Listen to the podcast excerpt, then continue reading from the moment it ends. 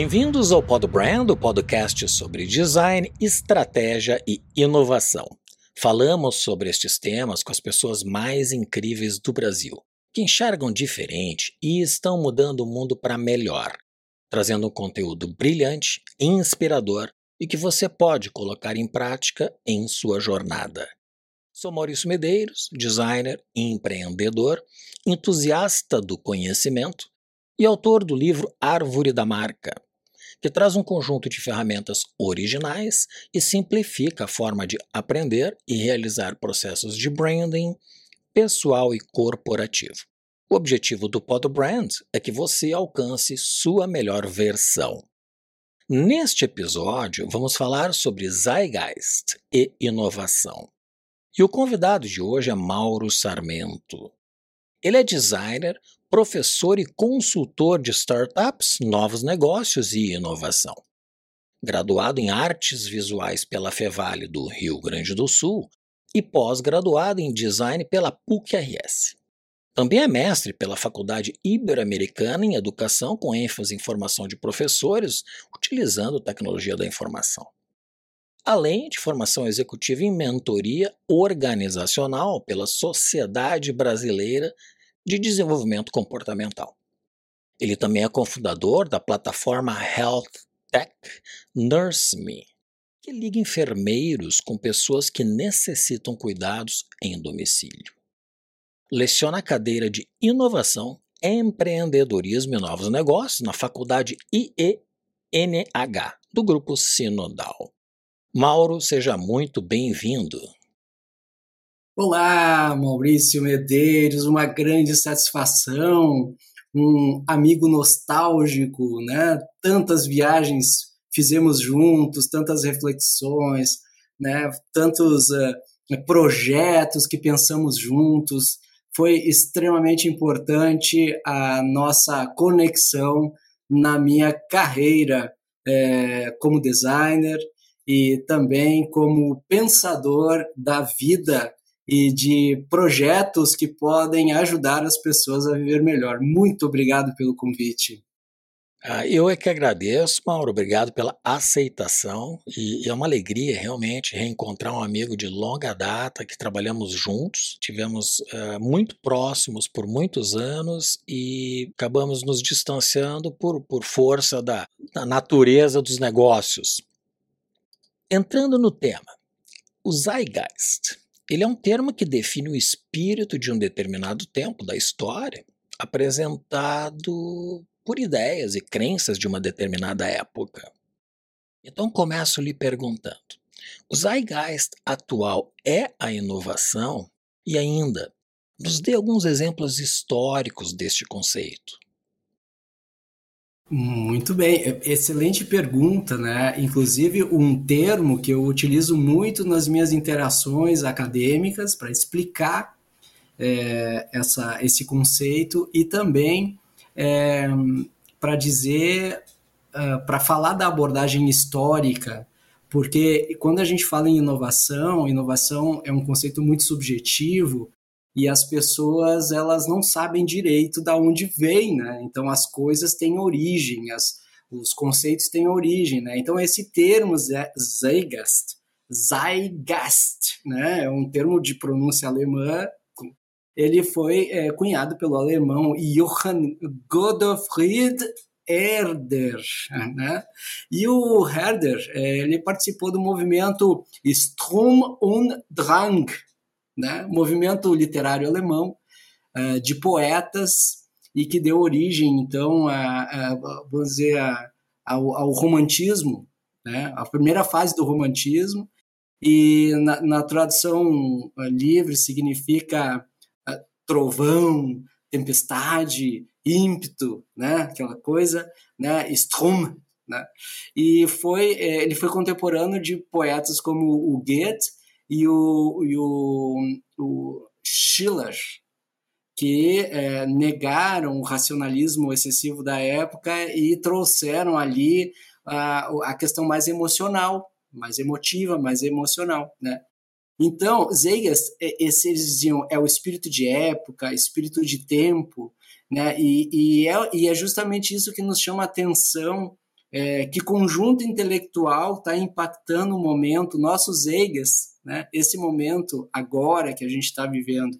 Né? Então, é, como exemplo histórico da tua pergunta, eu posso dizer que houve os eigas da escola de Bauhaus, né, do, do arquiteto Walter Krupius, é, que ele, ele queria que a arte pautasse uma nova comunidade, que a estética pautasse é, é, objetos e um bem-estar para a humanidade, né?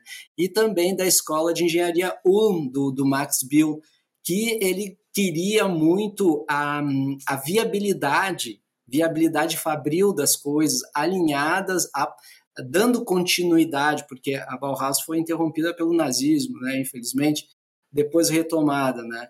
Então, Maurício, eu posso dizer que o Caetano Veloso, né, no, quando ele diz naquela música Língua, né, que está provado que isso é possível filosofar em alemão, ele está muito certo, entende? Então, ainda pelo aspecto histórico, eu vejo que é importante a gente lembrar da, da primeira revolução lá do século XVIII, né? qual era o Zeiges dessa primeira revolução industrial, onde a tecnologia mais incrível era o vapor, né?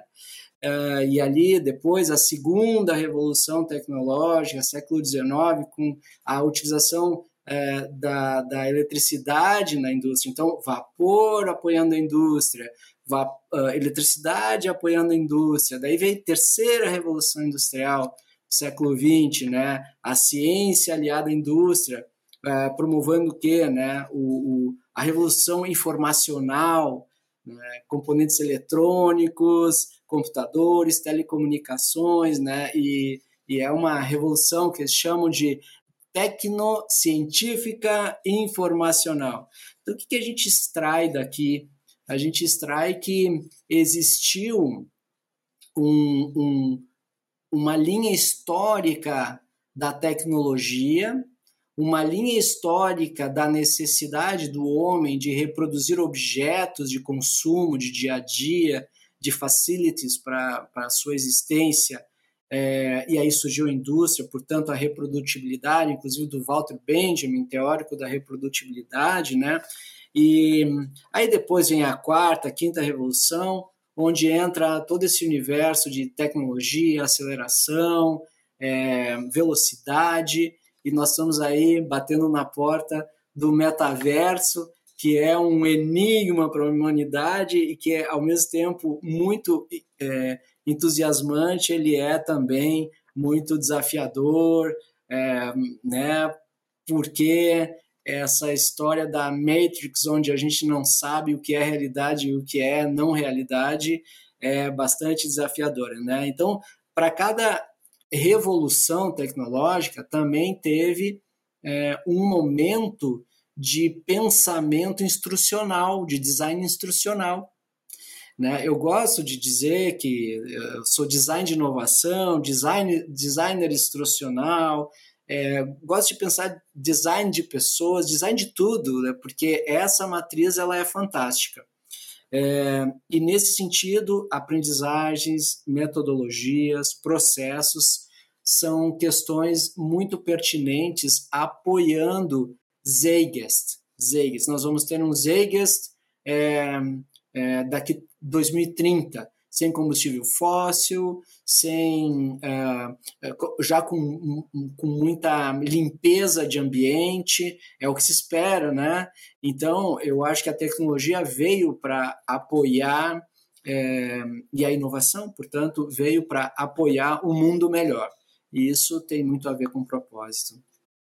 É, a inovação, uh, por si, ela tem uma, uma um, um, compromisso de colocar em prática ideias de valor.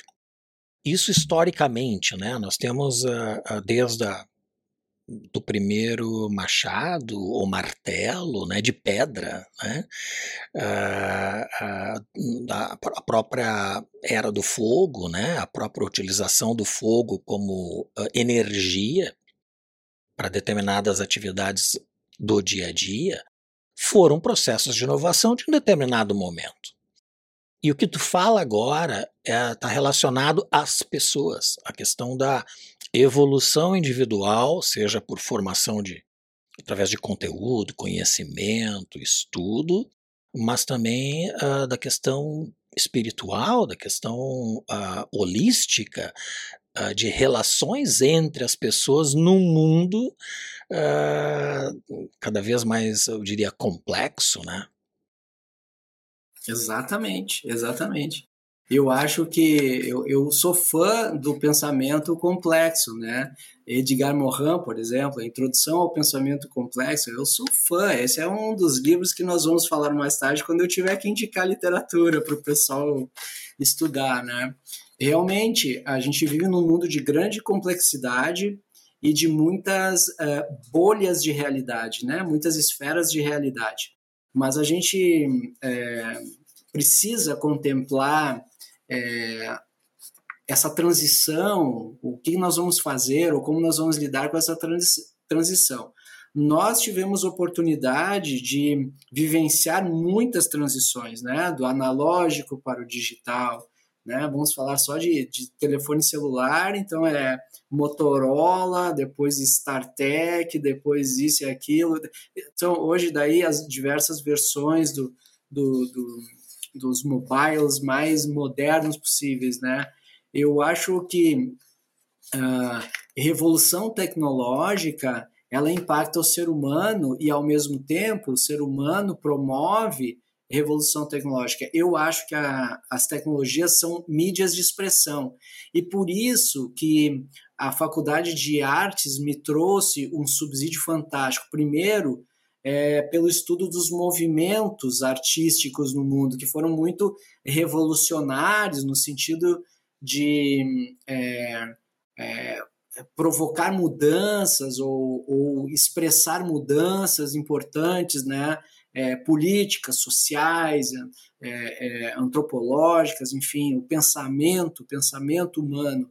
É, o movimento também literário, o movimento filosófico, isso tudo tem a ver é, com inovação tecnológica, né? A advento da escrita proporcionou um impacto é, e depois a revolução industrial que trouxe a visão da reprodutibilidade. Esse ponto ele é um divisor de águas porque tu sai das guildas e começa a produzir em escala, né? E hoje o vamos dizer assim, a, a, a tradução é, de inovação é, é, escala e propósito e valor, vamos dizer assim. Se fosse reunir em três elementos, uma tríade, no meu ponto de vista, seria, seria esse. Agora, a gente é acostumado, porque ambos, eu e você, somos filhos da indústria, né? Nós nascemos nesse ambiente, nós vivemos e nós entendemos esse pensamento linear.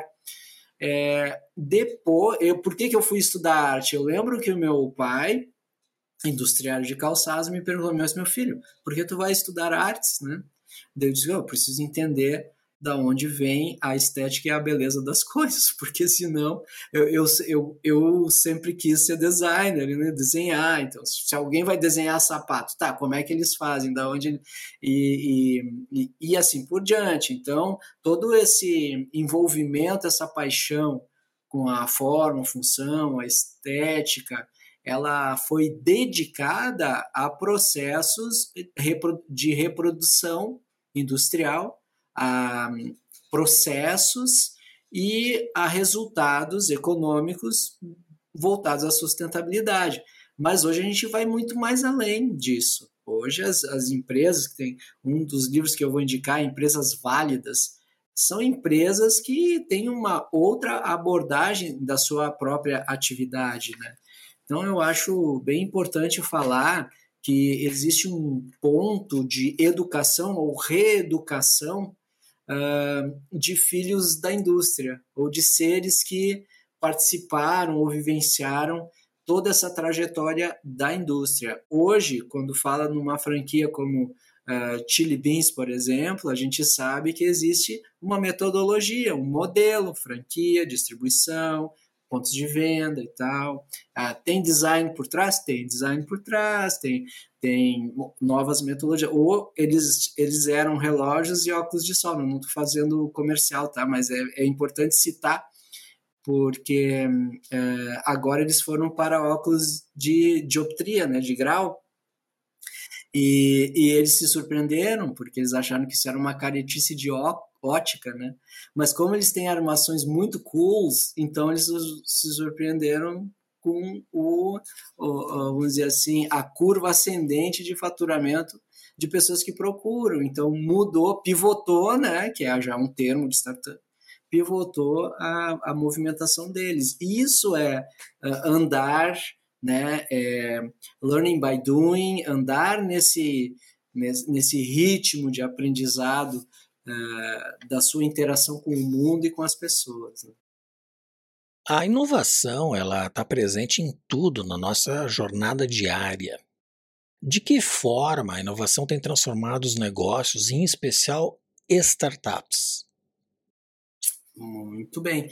Bom, eu acho que a primeira abordagem que a gente pode uh, comentar é a inovação tem impactado empresas ou é, no aspecto cultural, por exemplo, o, o, mindset experimentalista, experimentar coisas novas, a, o foco na pesquisa, o que, que eu vou resolver no mundo, qual dor que eu vou resolver no mundo, né?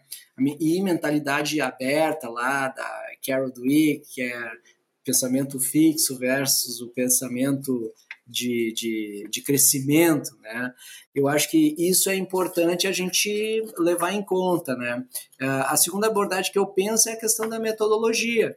Eu, eu acho que foi um grande marco a questão do Lean Startup lá do Eric Rice, que ele trouxe para nós uma visão diferenciada e aqui nós temos um brasileiro muito interessante, muito inteligente, o, o, o Paulo Caroli, né, que ele fala da Lean Inception, ele pega essa essa visão aí do, do Eric Rice, ele dá uma apurada na metodologia e ele cria um curso é, e, e, também uma literatura, um, um compêndio, é, uma comunidade também, que é uma outra coisa interessante a ser explorada, é, para como estratificar melhor uma ideia e chegar ao resultado mais propício ou mais inteligente, né?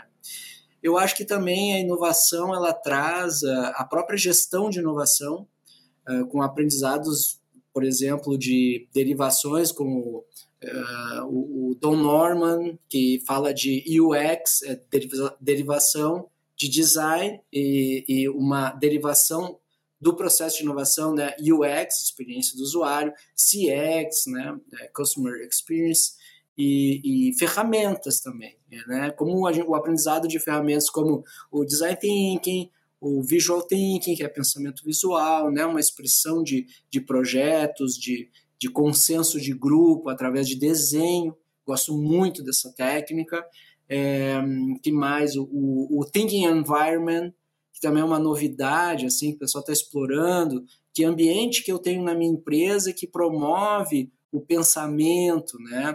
É, o, próximo, o próprio conceito de MVP, que, que é, é bem importante por, justamente para não gastar muito e tentar viabilizar um, um protótipo acessível para validações e o próprio modelo pitch, né, que ele é fantástico assim também. Uh, outra, outra coisa que eu acho que impacta bastante é a jornada de, de pré-incubação, já que a tua pergunta é dirigida a startups, pré-incubação, incubação, tração, né, um, é, onde, onde entra aí o papel das aceleradoras. Eu acho que é bem importante é, mencionar isso, né, que, que, que mudou a, a visão sobre empreendedorismo, né? E, por fim, o, o Venture Capital, né, que é o VC, é, que trata de todo esse universo aí de investidores, a própria valuation do negócio, é, como uma startup pode é, virar uma moeda também, sei lá, uma, uma crypto startup, coin, sei lá, como a gente pode chamar, algo assim, né? Então, assim, tem muitas, uh, em muitos aspectos, a, a cultura de inovação é, com as metodologias propostas, e eu acho que existe uma adoção, é, uma adoção gradativa de, de ferramentas e metodologias, porque é, as empresas elas se deparam com a necessidade da transformação para o meio digital, de mudança e tudo mais. E tudo mais é caixa preta, né, Maurício?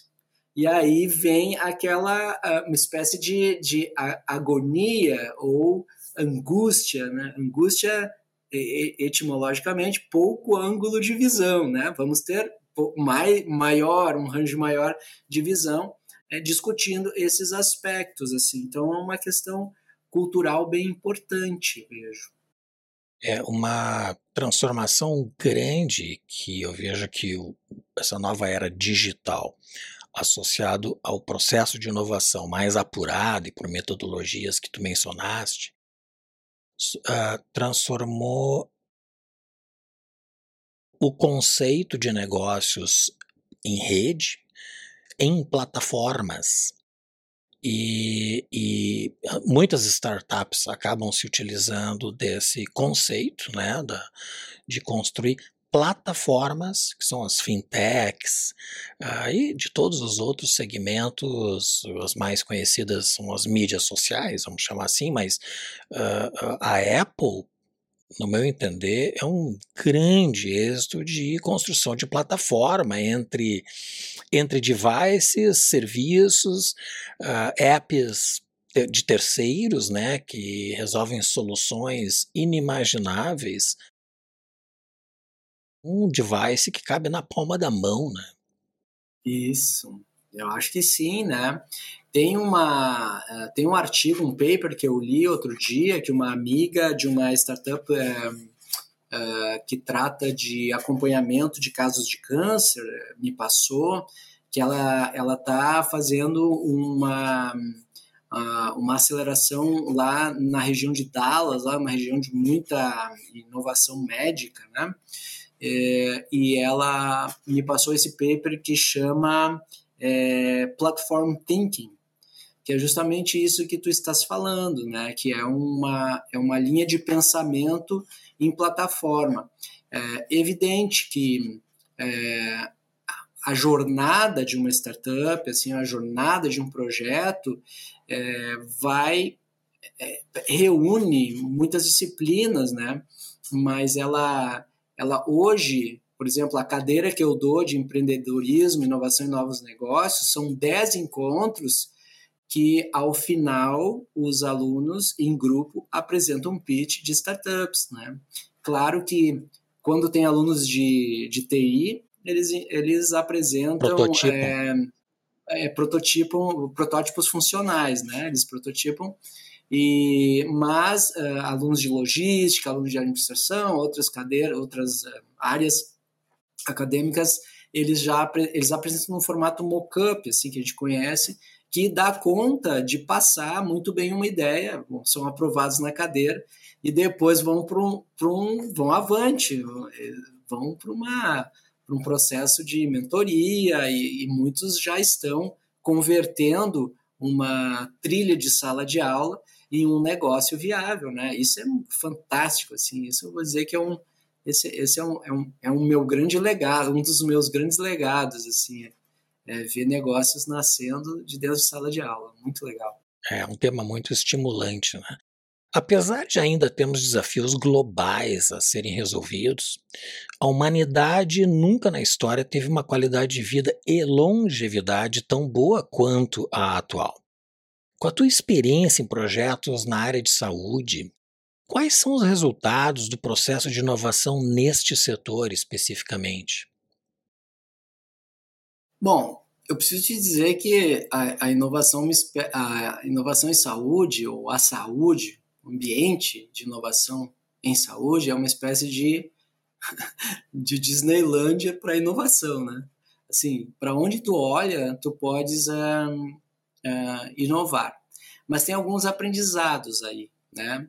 É, então, essa é um universo imenso para inovar, mas uh, preciso te contar, eu em março e abril desse ano, eu estive em Israel, é, em uma missão com, com, mais de 30 médicos, e nós fizemos uma visita no ecossistema de inovação de Israel. e alguns a, a, aprendizados brotaram daí, né? Um aprendizado importante foi um aprendizado que inovação em saúde está contemplando muito especialidade médica. Então, por exemplo, inovação em neurologia, inovação em cardiologia, né? Então é algo que a gente pode verificar quando a gente visita é, também aqui no Brasil, uma provinha disso é a Feira Hospitalar de São Paulo, que ali eu vejo muito design de inovação em diversos uh, aspectos da saúde, desde instrumentos cirúrgicos até um, ambulâncias, né? Então tem tudo ali, tem robôs, né? Avanços na robótica, na cirurgia, a, a, a, avanço em microscópios, avanço em enfim, todo o universo, né? A saúde é muito vasta. Uh, uma experiência legal que eu posso te relatar da, da, da, viagem ao ecossistema de Israel foi a visita ao Instituto Weizmann. O Instituto Weizmann, ele falam, né, que tem é, doutores ou, ou prêmios Nobel por metro quadrado. Então, assim, quando esse pessoal trabalha e eles fazem questão de trabalhar com jovens desenvolvedores, é, com, enfim, são os, os, platinados trabalhando com jovens, é, extraindo o que melhor existe de vanguarda de tecnologia, mais é, é background de conhecimentos, né? Tem muito resultado. Então, é, a saúde no Brasil é, é um campo vastíssimo. É, existe as frentes de, de saúde suplementar, as operadoras e prestadoras, são campos para inovar, é, precisam ser sustentáveis, tem a sinistralidade alta, tem aspectos de evasão, tem aspectos de adesão, tem muitos aspectos que, é, para manter uma operadora de saúde, saúde saudável, ah, ao mesmo tempo, tem ah, frentes hospitalares, né, é, é, inovações para hospitais, a, a esfera dos fármacos, é importante mencionar, é, a frente assistencial, né? tem um grande desafio na saúde é, mundial, que é a interoperabilidade. Imagina é, que interessante, Maurício, por exemplo, tu teres o teu prontuário te acompanhando em viagem e aí te acontece algo que nem um, um amigo que mora em, em, em Boston, ele está aprendendo francês e tal, ele, e ele é ciclista, ele foi é, fazer uma viagem pela França, teve um acidente de bicicleta, foi para o hospital, né? E tá aí o prontuário dele, né? E o prontuário dele poderia estar lá no hospital da França ou em alguma nuvem ou algum repositório. É, isso é interoperabilidade, né? Então existe isso. As próprias operadoras de saúde de um grande grupo, elas muitas vezes não estão conectadas. E, e isso é um gap interessante para ser resolvido, né? Um, então, como ligar tudo? O próprio uso da telemedicina, né? Os novos passos da telemedicina que agora ficaram mais, a telemedicina ficou mais evidente com o advento da pandemia, né? Mas como explorar melhor a telemedicina é, validou e proporcionou muita consulta, é, na, na, na, no atendimento primário, assim, é muito útil hoje, porque alguém que está numa localidade remota pode fazer uma consulta, obter uma receita numa farmácia e, e curar alguma coisa que não é de muita gravidade, né? Então, assim, a inovação na área da saúde, ela é um tema vastíssimo e, e, precisa quebrar também, eh, vamos falar num termo de saúde, anticorpos também fortes, né? A gente precisa ter é, menos resistência uh, a nossas proposições mais, uh, mais uh, vamos dizer assim, é, enlouquecidas ou, ou, ou, ou enfim, ideias arrojadas, né? Então precisa ter o campo, porque a medicina ela é muito auditada, a saúde é muito auditada. Tu imaginas que tem COR, COREM, Anvisa, ANS, né? Tem várias entidades que ficam auditando. Então existe isso, existem as zonas, que são as regulações todas. Então, a, a gente eh, vive esse paradoxo de querer fazer o diferente num ambiente altamente regulado. Eu visitei alguns anos atrás a Universidade de São Diego, o laboratório de neurociências uh, da universidade, e especialmente o projeto coordenado pelo Dr. Alison Motri. Ele tem feito um estudo já há alguns anos e que tem dado muitos frutos, inclusive um dos ensaios foi para o espaço recentemente, no ano passado, com a SpaceX, que é a construção genética de mini brains, de mini cérebros, através da célula das pessoas. E essa célula pode ser da pele, enfim, de qualquer parte do, do organismo. Qual que é o, a metodologia, o que, que eles esperam uh, de resultados desse projeto? Uh, qualquer célula do nosso organismo pode ser transformada num determinado órgão, porque, porque todos os órgãos do nosso corpo têm uma mesma origem né, celular. Então, eles estimularam por aminoácidos e processo uh, de, de, incubação uh, essas células a se transformarem em mini cérebro, mas não é um cérebro formado, ele é microscópico, né? Ele não é um cérebro formado como a gente enxerga, né? Com a dimensão que a gente tem. Eles identificaram que esse mini cérebro, depois de duas semanas, começou a ter uma autogeneração e um crescimento autônomo.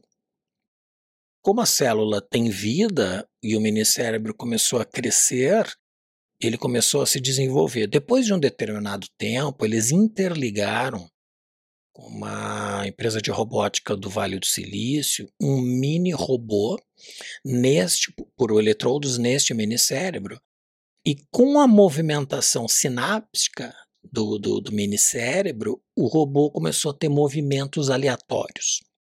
Eles não sabem o porquê e como é o processo decisório para que essa movimentação ocorresse, mas ocorreu. Ou seja, existe uma movimentação sináptica uh, que gera um impulso elétrico e que acabou movimentando o mini robô. Qual é o objetivo? Eles estão uh, buscando uma solução para o autismo e porque não se pode estudar o cérebro de uma criança uh, autista viva, ou seja, pode ser através de imagens, mas não de maneira a se fazer uma engenharia genética deste cérebro. No entanto, captando uma célula desta criança ou deste adulto com a síndrome do, do autismo, uh, ele se transforma numa reprodução daquilo que é o cérebro desta pessoa. E aí, e aí pode-se estudar não só a, a questão do, do, das características individualizadas, ou seja, uma medicina personalizada, mas também as medicações que podem uh, interferir positivamente e até as negativas para poder uh, uh, excluí-las de um possível tratamento. Ou seja, é um processo que está muito avançado e que eu recomendo no mínimo por uma curiosidade intelectual que as pessoas pudessem acessar. Se chama Dr. Alison Mootri. Muito legal, muito boa essa oportunidade que tu tiveste. Tem muita coisa, Maurício. Nossa, é, uh, o mais importante que eu observo é, é que a medicina, a prática médica, ela se compartimentalizou, vamos dizer assim, é, dentro de um pensamento linear industrial ou dentro de um pensamento corporativo de, de, departamental, departamental. Entende? Então, assim, por exemplo, hoje a escola de medicina, a pessoa faz a clínica geral, depois faz a especialização e tudo mais. A minha filha é médica e ela e a minha mãe tem vasculite. Então, eu disse para ela, filha, preciso de um remédio para a avó. Disse, pai, não é minha área. interessante, né? Então existem aprofundamentos é, de especialidade e eu chamo a atenção que essa pode ser uma boa maneira de criar inovação por especialidade. A pessoa é tão especialista e aí é, trabalha junta com pensamento de design, com pensamento de programação, com pensamento, por exemplo, o cultivo de células ósseas para criar, para imprimir ossos com células do próprio paciente, já é uma prática existente. A esterilização de células ósseas, tem aí um médico aí, um crânio no, no, na, na, área de, de pelve e é, cirurgias, né, osteotomias de quadril, de, de, de fêmur, trocânter, tudo isso. É, Dr. Galia, gosto muito porque ele foi meu médico e me tirou de uma situação é, difícil. É, ele já está com essa incursão, ele é professor da URGS, é, já está com essa, esse, essa área de estudo já há tempo, né? Então eu, eu vejo que existem muitos médicos pesquisadores também. E eu acho que é, a saúde irá se beneficiar de programas onde médicos pesquisadores possam ter um environment, um thinking environment, né? um, um, um ambiente onde eles vão, vão ter ali uma, é, uma interatividade com o pensamento startup e também com jovens um, programadores e tudo mais para desenvolver uh, avanços, né? Então, uh, córneas, sintéticas já existem e outros tantos avanços de procedimentos, né? Porque é engraçado, né? A, sempre quando o médico diz é, essa é uma verdade absoluta porque é assim que eu faço, ele pode ter novos aprendizados. Então, para isso que seminários e congressos existem e agora já muito pelo viés da inovação, trazendo um, é, possibilidades, né? Por exemplo, olha o avanço da hemodinâmica aí na cardiologia, os stands, né? Isso é extraordinário. A cirurgia de peito aberto são raríssimas já, só em extremos casos, assim. E todos os dias estão salvando vidas em minutos de cirurgia, assim, né? E com uma recuperação muito fácil, assim, né? pouco tempo Menos de invasiva, né? Menos invasiva. Então a tendência é essa, né? É, é, é uma, tu vês que é uma inovação de abordagem. Né?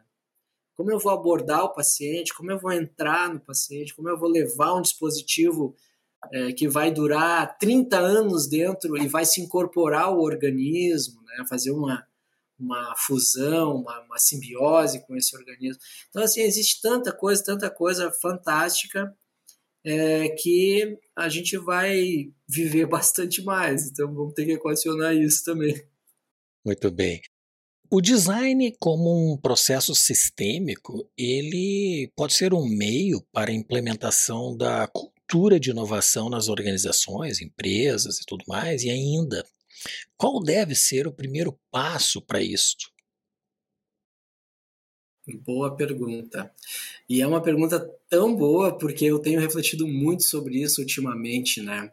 Uh, na minha consultoria, eu, eu, eu trabalho diretamente assim com, com a implementação de núcleos de inovação nas empresas. E, e eu te digo que a, a melhor analogia, uma analogia muito possível de departamento de inovação é a analogia uh, com estúdio de design. É, é uma analogia muito boa para quem já viveu, é, assim como eu, como você, já viveu estúdio de design, o processo criativo dentro de ambiente de design. Então, as empresas podem criar inovação pautadas em diversas disciplinas, né? Por exemplo, é, pode ser inovação conectada, ligada ao departamento de TI, é, inovação pode acontecer ligada ao departamento de marketing, inovação pode acontecer ligada a, a, ou num, modelo de, de comitê, né? Então, eu, eu sou suspeito para falar. Para mim, a melhor disciplina, a melhor escola uh, é um pensamento uh, de design. Por quê? Porque uh, o designer sempre encontrou desafios no seu briefing. Né? O, design, o designer sempre teve é, que ser um, um problem solver, né? Uma pessoa que resolve equações, resolve é, problemas, né? Para quê? Para fazer produtos que, que possam atender as demandas da melhor maneira, atender mercado, atender o cliente, ser da melhor forma é, utilizado. Então, eu acho que isso é um, é um pouco é, a resposta. Então, por outro lado, sim, o design opera, então, com uma lógica de estética, semiótica, parte da simbologia, significado, o que, que isso significa, né? forma, função, né? e além de, um, de aplicar questões de viabilidade técnica, econômica, industrial. Então, eu acho que isso é, uh, é o que o design a escola do design contribui, a própria reprodutibilidade, né? E que é uma pauta sempre. O design não é um, uma pessoa que pensa uma obra única, uma obra-prima, um, um objeto, né? Tudo bem, pode ser um concept, mas aí é um, é um momento de concept e um momento de protótipo.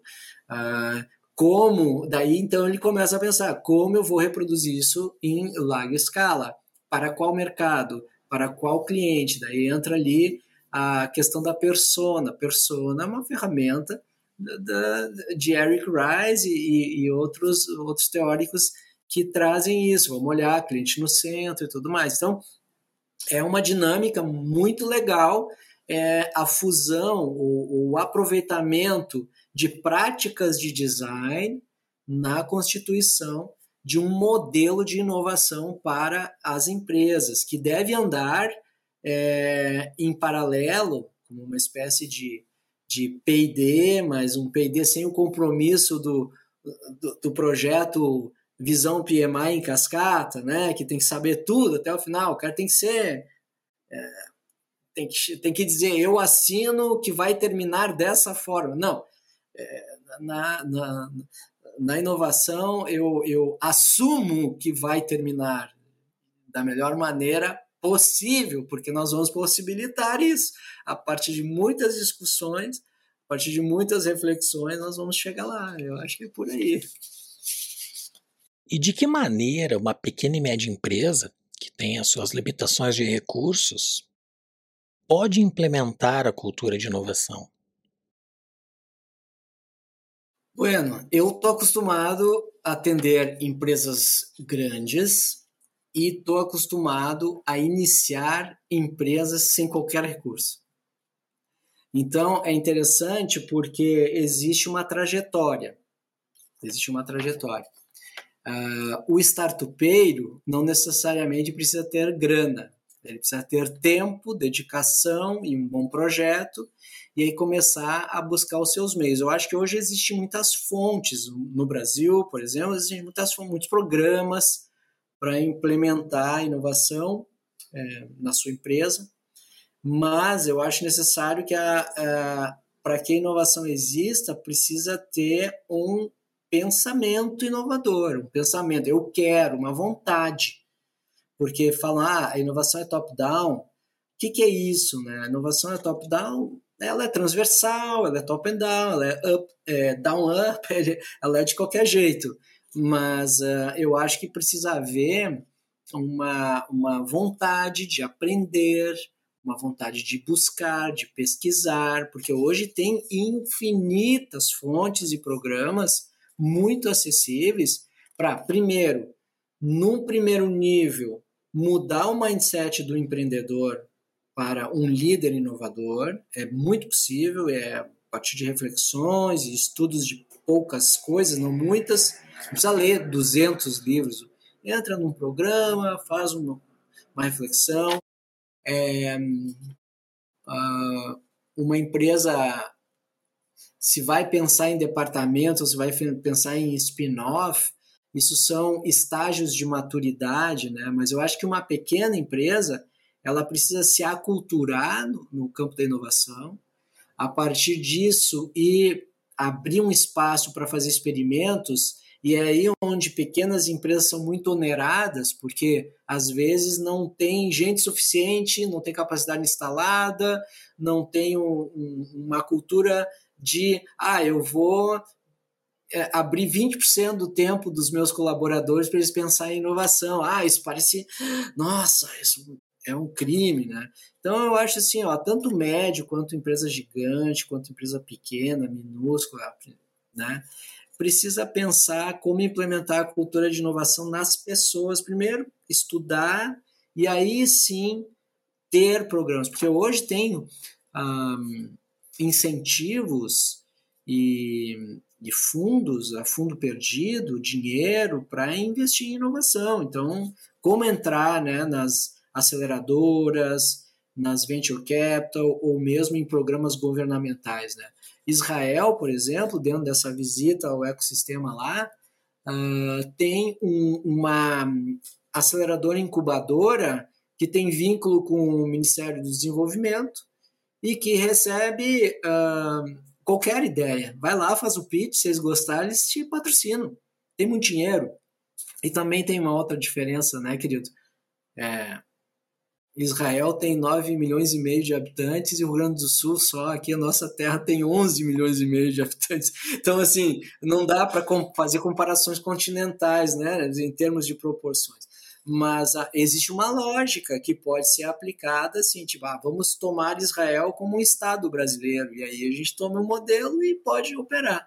Então existe, existe, hoje existem muitos programas, né? Eu acho que quem quer empreender em primeiro momento, tem como acessar hoje o que não tinha há bem pouco tempo atrás, é, tem como acessar é, metodologias, culturas, materiais, né, um arcabouço de conhecimento. Aí. Então, acho que, acho que tem como. Excelente. Mauro, chegou o momento do pinga-fogo. São três, per... São três perguntas que eu faço a todos os convidados. Primeira delas, quais são as virtudes do empreendedor de sucesso? Apagar incêndio. Não, tô brincando, porque tem um fogaréu aqui, não, tô brincando. Ah, eu acho que o, eu acho que o, o empreendedor de sucesso. É, ah, eu gosto do propósito de ajudar pessoas. E eu sei que tu és assim também. E, e as pessoas de grande é, projeção no mundo da inovação, sempre buscam alguma coisa, eu gosto de chamar de legalzice, né? É, que aí a sua startup é de uma super legalzice, né? Que vai facilitar a vida das pessoas. Então eu acho que problem solver é uma característica muito importante. A pessoa criativa, né? Criatividade, curiosidade. Ah, eu não sei, vou saber. Uh, long life learning, essa coisa de ficar buscando a vida inteira, eterno aprendiz. Uh, ser uma, um, ter um, assim, uma pegada experimentalista, eu acho bem legal. Otimista, resiliente, ter uma capacidade de trabalho em grupo, em conjunto, ter empatia, né? Ser legal, por que não ser legal? Por que não tentar se colocar no lugar do outro eventualmente, né? Coragem, agir com o coração, ou sentir a, a, a intuição guiar um pouco também a, as práticas, né? mas principalmente uma inteligência para encontrar modelos escaláveis. Porque é uma coisa que eu vejo muito, até no ambiente acadêmico, assim. As ideias são ótimas, mas elas não são muito escaláveis. Aí elas ficam naquele hall de empresas que tá, tem teto, né? Tem teto, não tem não tem um, um surpresa de uma curva ascendente unicórnica, vamos dizer assim, né?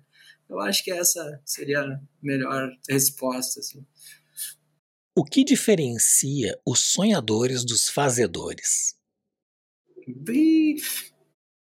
Bom, eu acho que primeiramente a atitude.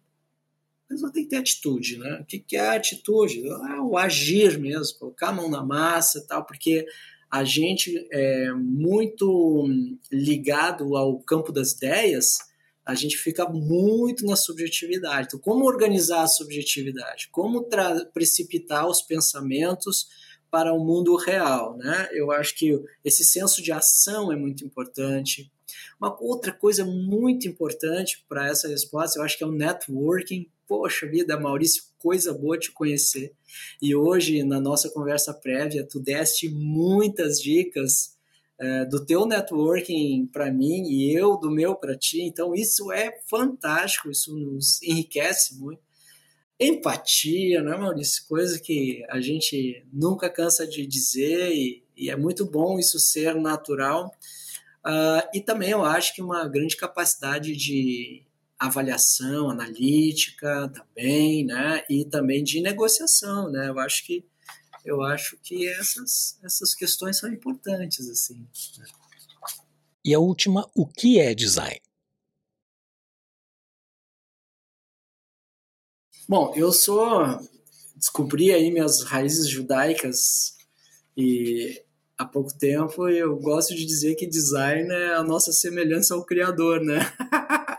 Por quê? Por quê? Porque ter a capacidade de pensar, ter a capacidade de materializar, né? O que que nós imaginamos, né? Então eu acho que o design, o que é design? Design é o que sustenta futuros possíveis para a humanidade.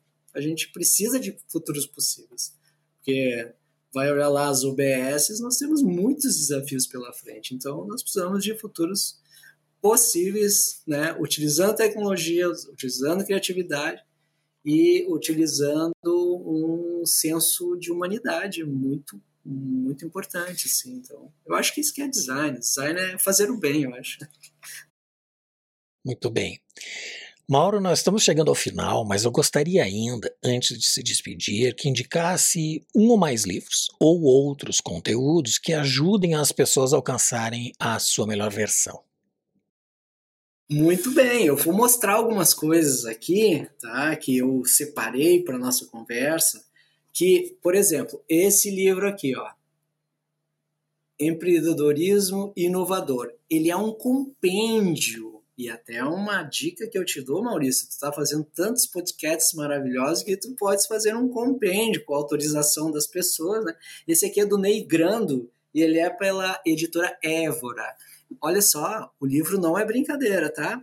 Muitas opiniões e muitas é, impressões de muitos empreendedores sobre o empreendedorismo inovador.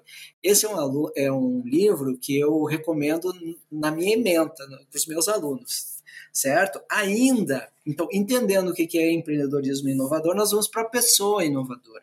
E aí eu vou dizer que o eterno aprendiz, ele pode ser um aprendiz ágil.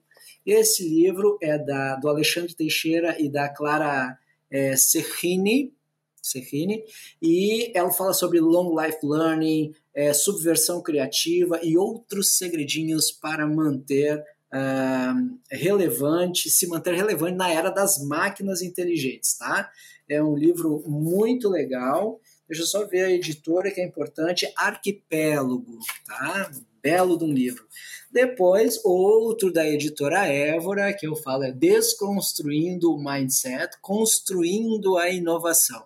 Tá? Ele é um livro da Solange Mata Machado, é um livro muito importante que fala como usar a neurociência, como tu falaste antes, né, para alavancar os resultados. Editora Évora, Desconstruindo o Mindset. Depois do Leonard Mlodinov, né, Mlodinov, ele é o pensamento elástico. Tu vê que ainda nós estamos falando aqui do indivíduo inovador, tá? como o pensamento flexível pode mudar nossas vidas, tá? Pensamento elástico. Depois vamos falar do universo das empresas. Aqui nós temos do Nélio Arantes, nós temos empresas válidas.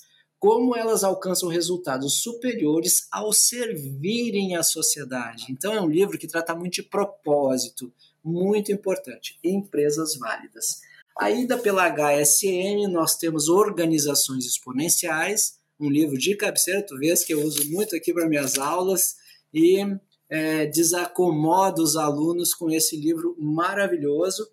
Ele é do Salim Ismail, Ismail é, Michael Malone e Yuri Van Gist, tá? da Singularity University. Ok? Tradução da HSM. Depois, pela editora Évora também, A caixa preta da inovação aberta é a revolução da inovação aberta. Tá? Inclui casos é, de empresas pioneiras, a chave da nova competitividade nos negócios do, do Stefan Lindgaard. Provavelmente ele é nórdico. Deixa eu ver, enquadrar aqui. A capinha é essa aqui, inovação aberta.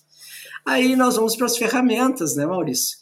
O Paulo Caroli, que foi, ele está na sequência aqui do Eric Rice, estilo startup do Eric Rice. Então, ele criou a Lean Inception, que é um livro e também um curso como alinhar pessoas e construir o produto certo. Muito legal o método do, do uh, Paulo Caroli. E depois, todos os aspectos estratégicos visuais, ou seja, tudo que trata de canvas, canvas, como como canvas. Então tem esse aqui, ó, Ricardo Costa Cag e Tânia Moura Benevides, Strategic. Conduza a estratégia, a estratégia do seu negócio por caminhos dinâmicos e caminhos de forma inovadora, tá? Então é um livro que fala de canvas de estratégias. O Business Model Canvas Creation, que todo mundo já conhece, o Generation, que o do Alexander Osterwalder e o Yves Pigneur, Pigneur, deve ser francês esse cara aqui, todo mundo já conhece, que também a extensão deles é o Value Proposition, que é a proposta de valor. E todo e qualquer livro de é, equipes visuais, de gestão visual, de, de é, visual thinking, que são ferramentas gráficas para o comprometimento de equipe, inovação, alta performance. Esse livro aqui é uma tríade, tá? Do David Sibet, que é pela editora, vamos ver aqui, é, Alta Books. Então, esses são os livros pelo momento. Ah, tem ainda, não posso deixar de falar, do nosso amigo Edgar Morin, que tem o primeiro livro desse, dele, a Introdução ao Pensamento Complexo. Isso é divisor de água para qualquer pessoa que quer inventar mundos possíveis. Então, é um compêndio de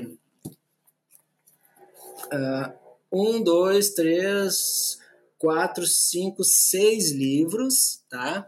Mas eu chamo a atenção específica para o volume 4, e o volume 4 é Edgar Morin, O Método. Então, essa série chama-se O Método.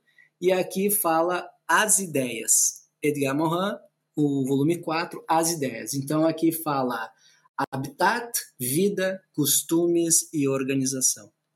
Então, pensamento complexo na vida, aplicado e descrito pelo Edgar Morin. Leiam, busquem e enlouqueçam com esses teóricos que vocês vão inovar e aproveitem né, a oportunidade de estar vivendo num mundo de alta complexidade, mas que dá para ser feliz e se divertir bastante. É extraordinária a lista de recomendações, elas tá, inclusive tem uma, uma ordem escalonável né, de aprofundamento do tema, né?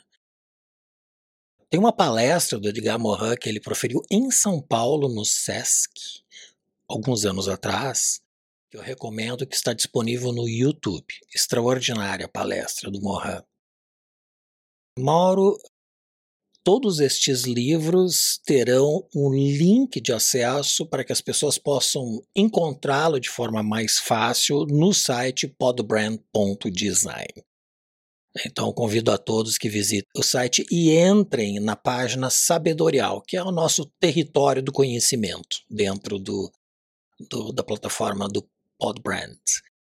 Eu quero te agradecer muito, uh, foi extraordinária a tua explanação, pessoa brilhante, tem uma, uma inteligência acima da média, eu, eu o conheço há muitos anos, é uma pessoa que eu admiro muito. Mauro, muito obrigado por participar deste episódio do Pod Brand. Eu agradeço demais, Maurício. Muito obrigado. Então, sempre lembrando assim que se eu posso dizer algumas palavras finais é autoconhecimento, long life learning, meditação, né? procurem ver o que, que o Dalai Lama fala sobre a felicidade, a compaixão, né? entendimento do Zeitgeist individual, né? Como é que você aproveita a sua vida, o seu momento, o seu espírito do tempo, né? Por essa breve passagem por esse planetinha azul tão querido, com alegria e felicidade. Muito obrigado, Maurício. Excelente. Te convido a comentar e avaliar este episódio, fazer sugestões, propor novos temas e também enviar suas perguntas. Visite nosso site podbrand.design. Teremos sempre a programação atualizada, recomendação de livros como estes que o Mauro nos indicou e muito mais. Você pode enviar suas perguntas através dos comentários aí abaixo ou então pelo e-mail hello@podbrand.design. É você influenciando o podcast. E se você chegou até aqui melhor do que entrou, compartilhe com as pessoas que curtem o conhecimento. Se inscreva em nosso canal, clique em gostei ou não gostei. Isso nos ajudará muito para que mais pessoas recebam este conteúdo e alcancem sua melhor versão. Agradeço muito a presença do Mauro Sarmento e em especial a você que nos acompanha. Nos vemos no próximo episódio do Pod Brand, o podcast do design.